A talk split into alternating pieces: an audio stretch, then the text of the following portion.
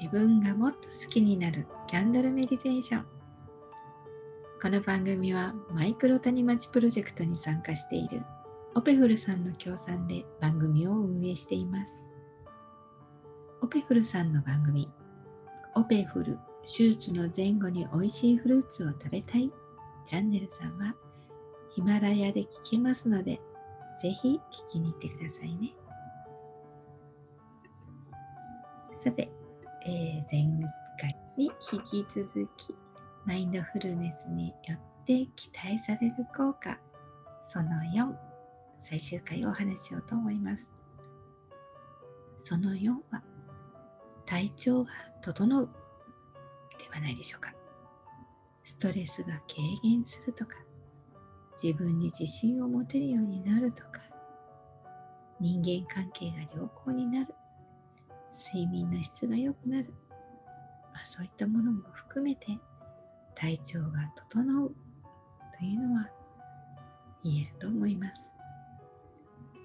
私はいろんな瞑想法を、まあ、実践しているんですが一概にマインドフルネスという言い方はできないかもしれないんですけれども本当に仕事が忙しかった時もう朝起きてベッドから起き上がったところで背中は丸まって首は前にかしげてもうまっすぐ向いてるつもりが床しか見えない。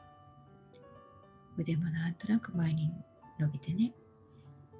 本当にもう今日は限界だ。今日は休もうかなって思うような時がありました。2週間ぐらい続いたんですけどね。その時期に気がついたんです。そうやって毎朝もう無理もう無理と思いながら起きてでも瞑想する。すると瞑想が終わった瞬間にシャキンと背筋が伸びてよし会社行こう。と言って通いた。通い切れた。その、うん、山を乗り越えられたという体験がありました。はあ。本当にこの瞑想っていうのは体調が整うとかなんかこうなんだろうね。活力が出る。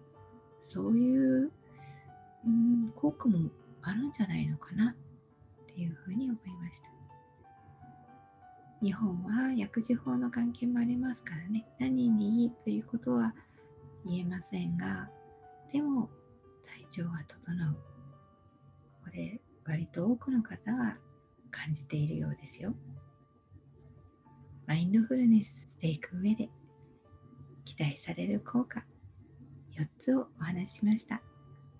まとめると仕事のパフォーマンスが上がるストレスに強くなる共感力チーム力が上がる体調は整う。以上でした。